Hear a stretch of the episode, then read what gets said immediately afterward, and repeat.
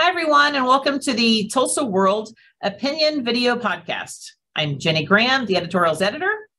I'm Bob Bissett, editorial writer and columnist. And it's been a weird week. And it started last week. The weeks just sort of blend in. But what sort of started last week and kind of bled over, which is led into our theme, which we didn't mean it to be a theme for this weekend, is mental health. Mm-hmm. And the Tulsa County District Attorney, Steve Kunzweiler, was stabbed multiple times by his daughter on September 27th, I believe. And the next day, he came out and gave a press conference, and I watched it, and it was really powerful. And so this weekend for our editorial, we are running a transcript of that, or at least the heart of it, because he spent at least 3 minutes of that time thanking very specific people, which I think anyone that faces a really difficult time like that, you want to call out all those who came to you. But when I was watching it, the things that kind of stuck out to me, and it was to the board as well, was it's brave to speak about something like that. I mean, you know, this is clearly a family struggle. And he spoke very strongly about seeing how the state has eroded our mental health system. And when you think about it, if a prominent district attorney in the state cannot access and get the right kind of mental health services for his daughter, then how does that bode for everybody else? And one of the things he said a couple of times was that when he started as a prosecutor 30 years ago, more than 30 years ago at this point, the mental health services were better than they are now. That's saying something. What struck you when you were reading his statement or listening to that statement? I could definitely tell, you could feel a palpable bit of righteous anger in this thing, keyed on exactly what you're talking about. That when he started this thing, I mean, it's not like everyone was thinking, oh yeah, we got Cadillac mental health services in Oklahoma back in the 90s. But the fact that we've gone downhill from there, that the legislature could have by now over many, many sessions done something to improve this and just hasn't. And then for him, it all came home to roost in his own household. And what he's telling you is, you know, we got one of them check engine lights come on a few years back when the state labor commissioner was killed by his son. And the words he used, crickets. That's pretty damning. Yeah, I remember when that happened, and everybody in the legislature was shocked, horrified, we're going to do something. And he's right, nothing is done. There's a lot of talk about supporting mental health, but when it gets down to it, there hasn't been a lot of action on it. No. And you know, so we're running that, and in writing and reading that and writing out the transcript, it inspired me to think of, well, what could they do? Because it just seems so big. But there are some things that I point out in a column this weekend that it could do right now. And one of the things we've spoken about quite often is the legislature's absolute refusal to follow the law that the voters passed 6 years ago in state question 780 and 781 that changed some of the classifications of drug offenses to misdemeanors. The whole idea was to reduce the prison population for nonviolent offenders, but then take that savings, since we're not sending people to prison, and then put it to the county governments and let them just distribute it to the mental health programs that it needs in the communities. The idea was the needs are going to vary from county to county. So some far-flung county might have problems with isolated elderly people who are suffering from depression, or maybe they've got a bad meth problem going on. Whereas in Tulsa County, we're seeing a homeless population explode. We're seeing juvenile mental health, suicide rates skyrocket. So the idea is the local communities know best, but they've spent nothing. The legislature has expended no money to satisfy that part of the law. And it's really frustrating that it's been what 6 years. What do they owe now? Like $50 million? Well, I looked it up a year ago. It was almost exactly a year ago. I wrote a story where they were owed, the county governments were owed $50 million a year ago. So we're just, I mean, at some point, they're going to have to pay up. And we've got $3 billion in savings accounts. Exactly. The money's there. We just need to do it. Yeah. And so that's starters there. But then you kind of go down the list of things, but there's still a stigma. And that's a part of it too, is I think the more people speak about the frustrations they have in accessing therapy, because right now, if you're not in crisis, it's hard to get therapy. It's hard to get just like regular services. So that's where we are. So in there is parity and workforce and all these other things.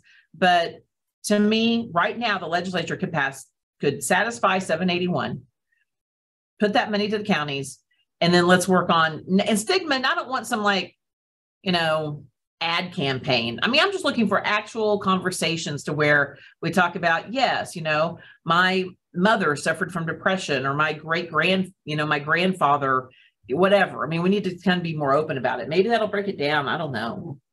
Something. We definitely need to get more mental health professionals in the state, and not just in the urban areas, but in the rural areas too. We just don't have it right now. And I'm not sure what it's going to take to get that going comprehensively, what's going to get them to want to work here, but we need to make that happen, obviously.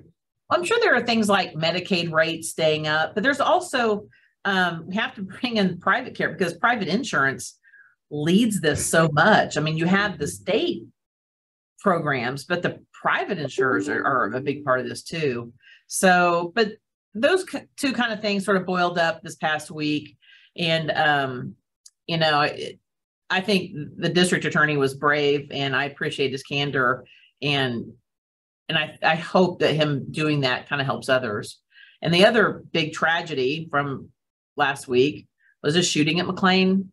It was in the parking lot of the McLean football game. I want to be very clear about that. And you wrote about it this weekend eloquently. Mm-hmm. I would suggest everyone read it because the reactions have been all over the place. Yeah. Disappointing, maybe expected. So, but you made a good point in there. I mean, talk a little bit about your column this week. Well, a couple of things that stuck out to me about this is I can understand why some parents might be, in light of the news of this kind of thing, might be a little reticent to go to the games and stuff like that. I get it. It's gun violence is not a small deal. Nobody wants to have their kid get hurt or something like that. But one of the points I wanted to make, and I really want people to think about, is who are the victims here? And one of the things that I remember learning, back in the 90s, through an experience that was happening at the Oklahoma City paper, the Oklahoman, after the bombing, was that you cannot treat victims as a statistic or just some sort of a name to be attached to a crime. You've got to understand who these people are. So I kind of did a real narrow look at that and then a broader look at that. So, let's talk about the person who died in that thing. His name was Tyrone Yarbrough, a 17-year-old McLean high school student. Every indication that what we heard is that he's a good kid. This would be the kind of son you would want to have. He was in AP chemistry. He was a good student. He was a hard worker. He was in the VOTEC program or career tech. And he worked outside of school. He was in a construction job, so he was making money and he was playing sports. I mean, talk about a go-getter. That's who died in the parking just outside the stadium on September 30th. I guess that was last Friday. So we need to remember that kind of thing. These aren't just faceless whatever. These are people. And making broader. Yeah, and you go to a broader look at this thing. the school, the community that's in that part of the city around McLean, they're victims of this too. You know, they just lost a neighbor, a friend, you know, somebody that they knew, saw in the hallways of school, maybe at church or something like that, at the workplace, at practice. He's not there anymore, you know, and there's 3 other people who were injured in that shooting. They're going to have to deal with the trauma of being at the wrong place at the wrong time when somebody thought, you know, the only way to resolve their dispute was with a gun. And, you know, 1 of 4 fatal shootings that day, 1 of 2 in which deceased were teenagers. And I think the response to this is, yes, I get the shock value. I get the fear of the violence and stuff like that. But, you know, the folks in that community are us. We're all Tulsans. We're all part of this larger community. And there's a piece of us that's hurting right now. And what I hope that does not happen, and what kind of already has started to happen, is that that community is being ostracized. And I want to be careful when I'm saying that people are just like intentionally saying, everyone here, we cannot associate with you. That's not what people are saying, but that is in effect what's happening. Because you have one superintendent saying, as long as I hold this office, we're never going to go back there and play a game or do anything ever again. And then another superintendent saying, yeah, even if we're at a neutral site, we're not going to play the football game on Friday with these guys. That is, on one side, you can see that as a public safety concern from parents and students, but it is isolating a community that is already hurting. And that's kind of a double tragedy, I think. And this is a time where I think, you know, we've got to find some way to rally around McLean. Yeah, I saw this. That looks like, but we need to do it. I did see this morning they came back to school, and there were a lot of people in the community. There was even one of the Dr. Chris McNeil, who's a school board member at Union, was out holding signs, cheering them on. That's great. I loved that, because these kids, can you imagine? I mean, this kid was in AP chemistry. You're going back to school, you're in AP chemistry with him, and he's not there.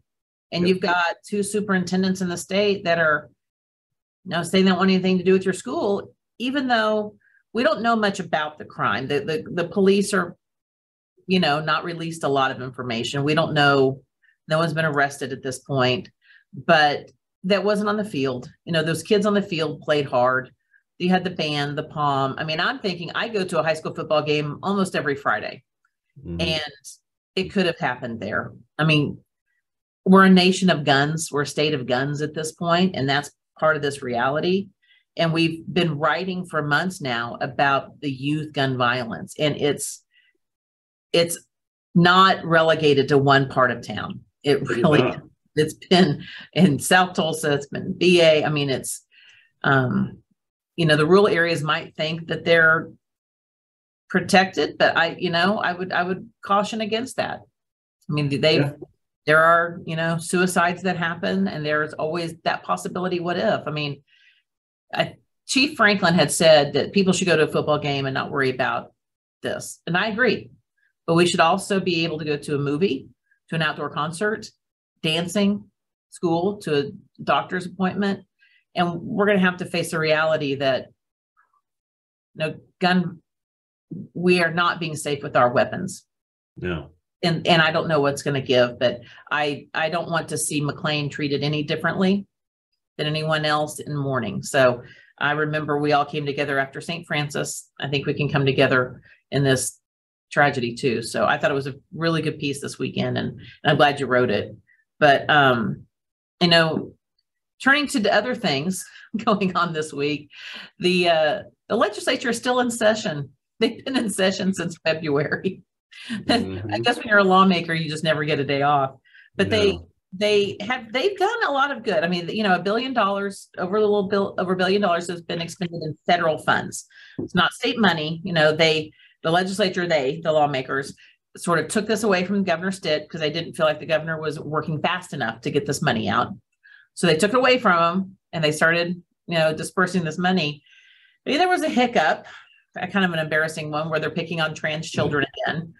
And I'm not sure how that works when they were core group of people upset that OU Children's was giving some treatments to transgender children. Lots of misinformation about what that is. It's not surgery. It's not irreversible. But regardless, transgender children seems to be a trigger. And so they banned it. They made OU stop doing that in order to receive ARPA money, which I'm not sure how a state policy, regardless of state policy, can be attached to federal money. I'm not sure. I'm not an attorney, but that seems a little illogical to me. But outside that, a lot of things were, new medical facilities, healthcare, broadband, a lot of things are going to change. And then right at the end, stalemate. There's $95 million being held up in good projects. Projects like the Oasis food market expanding into other food deserts. Another Food on the Move gets a new facility, all these good things, but it's being held up because somewhere someone's fighting over $2.8 million of that for the YWCA in Oklahoma City to expand its housing program for foster youth aging out of the system. No one knows why. The only connection is that the Senate President Pro Tem Greg Treat's wife is on the YWCA board there, but he said in a press conference that he didn't think that was it. So I'm going to assume it's something petty because still dominated by men. Sorry, but I don't know. It just seems like there's no reason not. So the House and the Senate are in the stalemate. They won't pass it. So $95 million in projects are in limbo right now until they can figure it out. And so we wrote an editorial saying, work it out. This is your job. Yeah. Almost had it, Oklahoma legislature. It's not like we're talking about things that are like, oh my gosh, this is going to end up in Senator Lankford's pig book. These are things that are very, they're very related to what ARPA was for, recovery from the pandemic, recovery from the economic downturn of the pandemic. That's what it was. That's what these projects directly address in their own ways. And we're just sitting there on these things. And that's when you say that you're taking control of these things because you didn't like how slowly it was being rolled out by the governor's office. And then you do this. It's not a good look. It's not a good look. No. And I was like, you were almost there, legislature. You almost got it. And then you live up to your reputation, I guess. So hopefully they will get this worked out and all of these good programs can be funded, because one of the things that was uncovered, and I read, I think it was Senator Chuck Hall from my hometown of Perry, but he had said that, he goes, one of the things that this uncovered was just how much need is in Oklahoma. The pandemic showed how many people were scraping by and they fell off the cliff. And so this really uncovered the true needs. And so moving forward, this is great federal money coming in. It ends.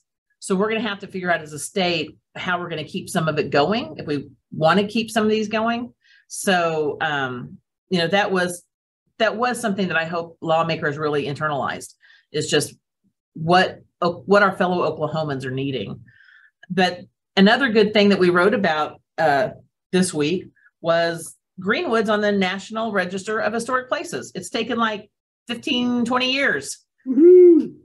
And the weird thing about that whole journey, watching this, them, meaning the leaders in Greenwood, one of the reasons they had a hard time getting on there was because there weren't enough historic places.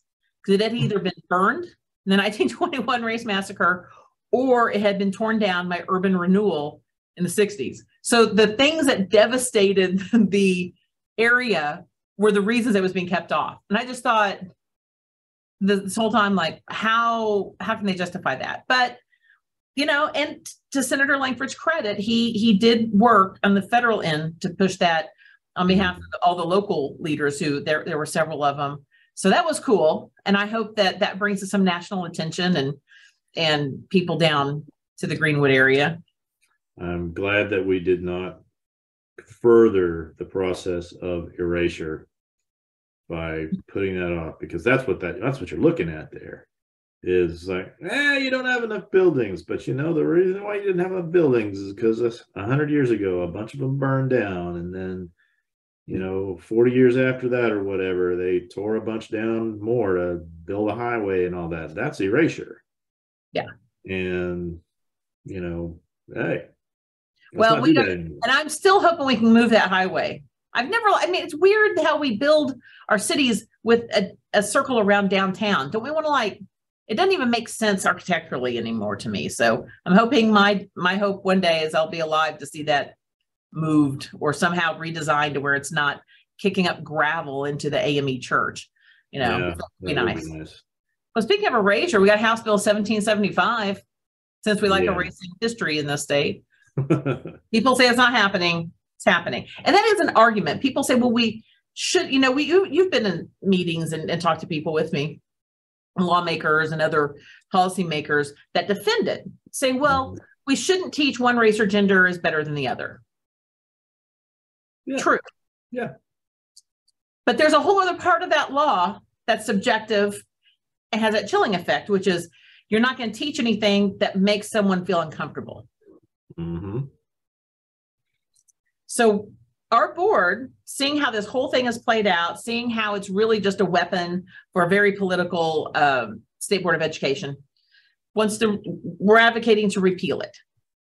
But I don't know really how realistic that is. I mean, I would love to say, yes, we can all agree that this has been not the law we want. Yeah. So I'm being doubting Thomas here, that it'll actually get repealed.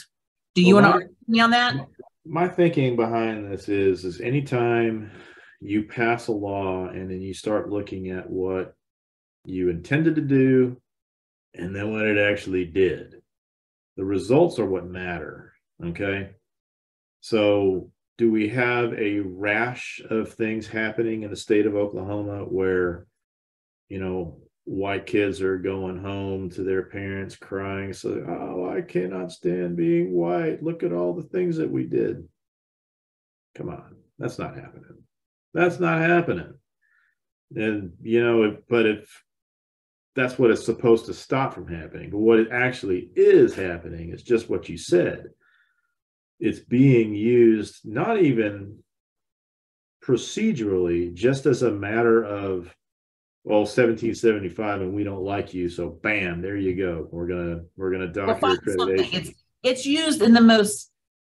I don't even think the state board was even using it as the law allows, because it's supposed to be about teaching, and they're downgrading accreditation for one. We already know that with the case with TPS, it's been demonstrated that whatever it was they say they did not do, that the evidence does not support the state ed board's decision on that matter. And it didn't matter. They did it anyway. They went ahead and gave him an accreditation with a warning or something like that, despite a lack of evidence that has been shown to them that they had no evidence. Well, first even they didn't. Before that, they didn't even hear the evidence. Yeah, they didn't hear the evidence first time. They did it. Yeah. So but here's the question. How likely is it to actually be repealed? Do you think that, I don't know if there's enough lawmakers who really, I think there's this fear of the other person doing something, like you know, it's not happening in my school because I love my school, but that place somewhere else in that scary big town, they're probably doing it there and we need to pass a law. And so how many lawmakers are going to sign on? Well, what's going to happen is if you are saying, yeah, we need to repeal it, they're going to say, oh, well, you just want CRT in schools. Exactly. Even though CRT has not been in schools. Never been in schools. That's a very convenient boogeyman for people to cite. And since that's the scary alphabet combination du jour right now, no one's going to touch that. It's like, kind of like a third rail. You just don't want to touch that thing or you're going to get shocked. And we've got a few issues like that. This one is for now. So I think personally, if you are serious about good policy, good results, you would say, yeah, this is not doing what it intended to do. It's actually harming classroom instruction. We need to ditch this and or start over and do something different. But ideology, you know, policy driven by ideologues is going to prevent that from happening, because no one wants to be primaried. No one wants to be seen as this way or that way. And that's just kind of how things are in our state political arena. So, yeah, it's probably not very likely, but Osage Nation Congress, they were like, you know, we should dump this thing. We don't think our history should be whitewashed. I'm glad that we, as a board, came to a decision to say, yep, we agree with that. It's bad policy. It needs to go. You know, whether folks are going to listen to us, I don't know. I hope they do, though. What's interesting about the Osage Nation doing that was it was reported that a teacher in Dewey, a high school teacher, had donated or donated a lot of copies of The Killers of the Flower Moon that would have been taught to the high school kids. Well, part of Dewey is in the Osage Nation, or the Osage Nation extends to Dewey. I'm not sure how that, I know that they're connected, that there's an overlap in there. And so I imagine there are Osage citizens who are students who are not allowed to read this story. They know, but how weird is that? That the, you know, that the chilling effect is that a teacher is scared that she's going to violate House Bill 1775, teaching the history, their history to them. And that's, I mean, it's just this weird. So I'm kind of thinking if I were, the Osage Nation Congress is right, that like, this is not how it should be. But yet, you know, we see how the state board, and now we have, you know, the Secretary of Education wants to pull credentials of teachers that have, you know, he disagrees politically with. So, you know, that he considers woke, and, you know, if he becomes the new state superintendent, then that would be in his authority to pull credentials. So there's a real fear going around that is not helping our teacher shortage. I'll say that. And I think a lot of experienced teachers are wondering why. So, you know, we have to get serious about what we want in our education system. And if we don't repeal 1775, it ought to be seriously gutted and start over. I mean, if you really want to have something on the books that says, you know, we shouldn't discriminate, which we have lots of different protections for that, then okay, but let's not try to legislate feelings, because that's where we're getting in trouble. So, but anyway, so we are in the middle of campaign season, and we got about a month left. I hope people are doing their homework. One of the cool things that we started doing last week, the rollout was a little clunky on our end. We've got it fixed. We have dueling op-eds. So taking the governor's candidate, the incumbent governor, Kevin Stitt, and state superintendent, Joy Hofmeister, challenging him. So there's a writer for each campaign, each candidate, and on a theme each week on why my chosen candidate is best for education, why my chosen candidate is best for the economy. That's what we're going to focus on this weekend. And last week was about education. And we had, so if you missed it, we had writing for Kevin Stitt, Christy Rawlings, who's a Tulsa parent activist, and for Hofmeister, the Jinx school board member, Terry Keeling, wrote for her, which was interesting because she's running as a Democrat and he's conservative. So it's kind of an interesting. She's a Republican, that's right. Yeah. Well, Joy did change her registration to be a Republican. So for this week, this Sunday, the op-eds are written by Sean Copeland, who's the chairman and CEO of Regent Bank and served in the state administration, writing about why he believes it is best for the economy. And then Erica Lucas, who's I believe she's out of Oklahoma City, but has a lot of experience in business. I've seen her name as a motivational speaker, and she does a lot of work around women's networking and business. But she's writing for for Joy Hofmeister arguing her point. So next week, we'll examine healthcare. And then the week after that is an overall endorsement by different writers. So it's kind of interesting. I've enjoyed looking at the contrast between the two and how two different perspectives on the same issue pan out. So check that out this weekend. Denise, we got a real race. Yes. Well, we have them up online right now, and we have last week's up as well. So hopefully people can kind of, you know, in this whole preparation and knowing who to vote for, you know, if you're really wanting to dig in, I mean, I hope people are doing some reading and not just talking points. So that's why we do this, what we do. So anyway, any last words, Bob Doucette? Well, I'm going to throw this out there just for fun. Because I know this weekend, huge football weekend, OU Texas. I'm going to advise people to take the advice I have told myself. If your team loses, do not let it ruin your day. I think that should be maybe reminded every weekend. Yes. So I was last weekend was a bad football weekend for me. Just almost every team that I wanted to win did not win, and my favorite team found a way to lose to one of our bitterest rivals. But it's like, you know what? Don't let it ruin your day. Just turn it off, move on, do something else, enjoy the day, whatever. So maybe as soon as pull it out. Are you much of a baseball fan? Did you watch the Yankees? Yeah, they kept throwing in the whole thing with Aaron Judge trying to get 62, and he didn't get it that day. It was kind of annoying in some ways because, hey, I'm totally stoked for Aaron Judge. He's a very cool dude. He's a great player. He makes every other player on the diamond look like a child when he steps up to bat. It's just humorous to me how big he is. But I also realized that this was very much a ESPN, Fox Sports, whatever manufactured chase because, I mean, okay, he broke the AL record. It's hard to some people. The Yankees fans have been freaking out all week. You know what? I'm going to bring Evan Canfield on here. 73. Evan Canfield will have some strong words for you. So sorry, man. The numbers are the numbers, man. 73 is the record. Freakishly, baseball seems to be the favorite pastime to talk about in the newsroom. So, and you might want to keep that to yourself. Your whole thing.